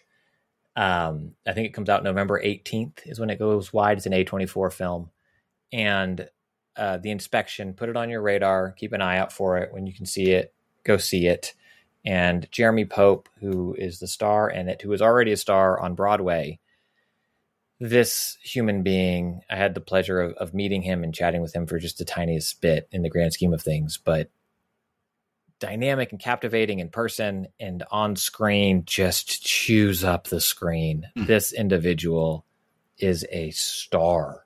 And Gabrielle Union uh, plays a supporting role in it, and it's just, just incredible just absolutely incredible and um, somehow the q&a after the film was as powerful as the film itself and hearing gabrielle talk about her life and her experiences and um, it, it's a special it's a special film it's a special film the inspection it's coming out i think november 18th it's going wide and um, yeah that's cool. uh, keep your eye out for it keep your eye out for it Awesome. The inspection. Um, my uh parting gift, I'm sure I can I, I know for sure Christian will echo my sentiments here. Uh, this is the new album that has just dropped by The Midnight, our favorite band. Well, I will say definitely my favorite band. I know it's one of your favorite bands, Christian. They're not exactly pop punk, but you know, one of your favorite bands. i We- mean they dabble in that. They don't they don't shy away from pop punk riffs. It's so good. So Tim and. Tyler are so good. The album's so good. The Midnight, we love them here. You've heard us talk about them for years now. Uh, it just, it, I mean, seriously, in my top three bands of all time, I, I love The Midnight. Every album seems to one up the last, and they just dropped a new album. It is called Heroes, part of a, I think, like a triptych of the last three albums that they've done. Uh, and it's incredible. Uh, the level of output that these two dudes I just it's it's amazing. Uh, I will tell you uh, some of my favorite tracks. Uh, Golden Gate, the first track is uh, amazing, uh, Beautiful. uh, beautiful. I'm gonna do it because Change I, Your Heart or Die was my song of the summer before the whole album was out. It was, that it is so good. song of the It's so, I mean so so good. Uh, is certainly one of my favorites on the album. Uh, I also love um, uh, a place of her own is amazing. Uh, Energy never dies; it just transforms. Uh, there's so many great songs. Just get Heroes. Just download it, uh, buy it anywhere you get music, and listen to the music and, listen to the Midnight, and you'll fall in love. It's just great, great, great, great, great, great. Yep. Yep. All right. Lee, we also got a listener suggested parting gift. Uh, this comes to us at dlcfeedback at gmail.com. This one comes to us from Richard in Texas. Richard writes, uh, Hey, after your discussion about how the $1 million console collection belongs in a museum, it got me thinking. Have you guys ever been to the National Video Game Museum? It's in Frisco, Texas, about one hour north of Dallas. We went last year. It's organized into 17 different stages from the beginning of video games, including a giant game of Pong, to the crash and to current gen, current gen games. Uh, and if you're ever in Dallas, it's worth the trip. Norman Caruso does a great video about this on his YouTube channel, The Gaming Historian. Check that out if you're curious. Uh, no, I have never been here. Christian, have you ever been there? I know you go to Texas frequently. No? Someplace I, never. Definitely would yeah, like I've to go. family there now, so it seems like it's well now, like since the pandemic, but not any time we've been. But it seems like an easier place to get to, uh, perhaps in the near future. Yeah. Great. I think this is a great parting gift because uh, it, it puts it back on my radar. It's definitely someplace I would like to visit. The National Video Game Museum in Frisco, Texas. Uh, uh, these images that I'm looking at of it just make it seem really, really fun and cool. Like recreations of like, you know, 1980s living rooms with consoles in them. And it just, it just really seems like it has a lot of fun to it. So thank you, Richard, for that awesome parting gift. If you'd like to have your parting gift read on our show, send it to us. DLC feedback at gmail.com is where you send those. All right. That's it for this episode of DLC. Thanks again to Rich Grisham and Christian Spicer for hanging out with me. Thanks to our musical contributors, Patrick L., Sean Madigan, and Zero Star for the awesome bumpers. Thanks to our theme song composers, White Cube, which is Jason Sherry and T. Ryan Arnold. If you'd like to get DLC swag, t shirts and hats and mugs, you can find them at dlcschwag.com, which was generously created by Jesse J. Anderson. Thank you for that. We do have to thank very important group of people as well. That is our hype train patrons at patreon.com slash DLC pod. They get a shout out at the end of every episode because they are our top tier patrons and uh, we are very, very grateful. You can become one of them at patreon.com slash DLC pod. We're going to thank them by name right now. Yes, indeed. It is my pleasure to thank these hype train patrons for making this show, paid DLC, possible and, and, and just really, you know, you're all the best. You're the best. So let's get rolling down that hype track. Hype track? It's not a hype track. It's a hype train, but it runs on a regular train track or a hype, a hype, a hype train track, a hype, a train track of hype. It's like Rainbow Road. And Mar- okay, Jason Novak, Octavian Ratziu, Christian Bravery, Jad, Peter Olberg, Michael Buck, Mike Lombardo, the Spice Man Silencer. I man, the Spice Man has been for too long, for too long. Albert for Helda Dios, Jonathan Spice Man Forever. Jonathan, I'm, I've let you down. Sheplefer, shit, Jonathan, I'm so sorry. I, I will I mean, I I gotta wait. I don't know when's the right. There will be. It's kind of like the hype train track, train track of it'll. We'll we'll get there. Don't worry. We'll, you and me. We'll get there. Stu Goss, Kevin Brazel, Ben, Palma, Palman. Yeah, I got to say it first name. Here we go. Dan Palmino. My gosh. Malcolm King, Mark Gowland, Jonathan Putney, Will with one L Harris, Chris Zacharias, Jonathan Talbert, Scooby Diesel, Adam Denby, Sasan, Dan Flanagan, Anthony Gulas, Andy Joyce, Matt Valdez, John Cisco, David Epp, Hyperboy66, Sharukin, Ken. I should say the Ken stronger because I'm saying like Ken, like family. I guess we are all, we are all are are all all family deciding what a hype train track would be called. Sharuken, comedian Aaron Trahan, Curtis from Louisville, Relentless Rex, Michael S, Kyle Starr, Riley Knox, Rob Rixman, Hank Patton, Cheesy Bob, Victor Venezuela, Matt, Bradley, Jeff Luxack, Mitchell Ness, Jimmy Radcliffe, Scott Hughes, Jenny, Nate, Zachary White, Yick, Soren Silk, Travis, Jackson, Michael Stadler, Nick Strauss Klein, Josh Peak, Taylor Wiggert, Hype Train Track, Track Track of Hype. The track of hype. This is the track of hype. Okay, I'm gonna stop talking. Thank you all very much. All right.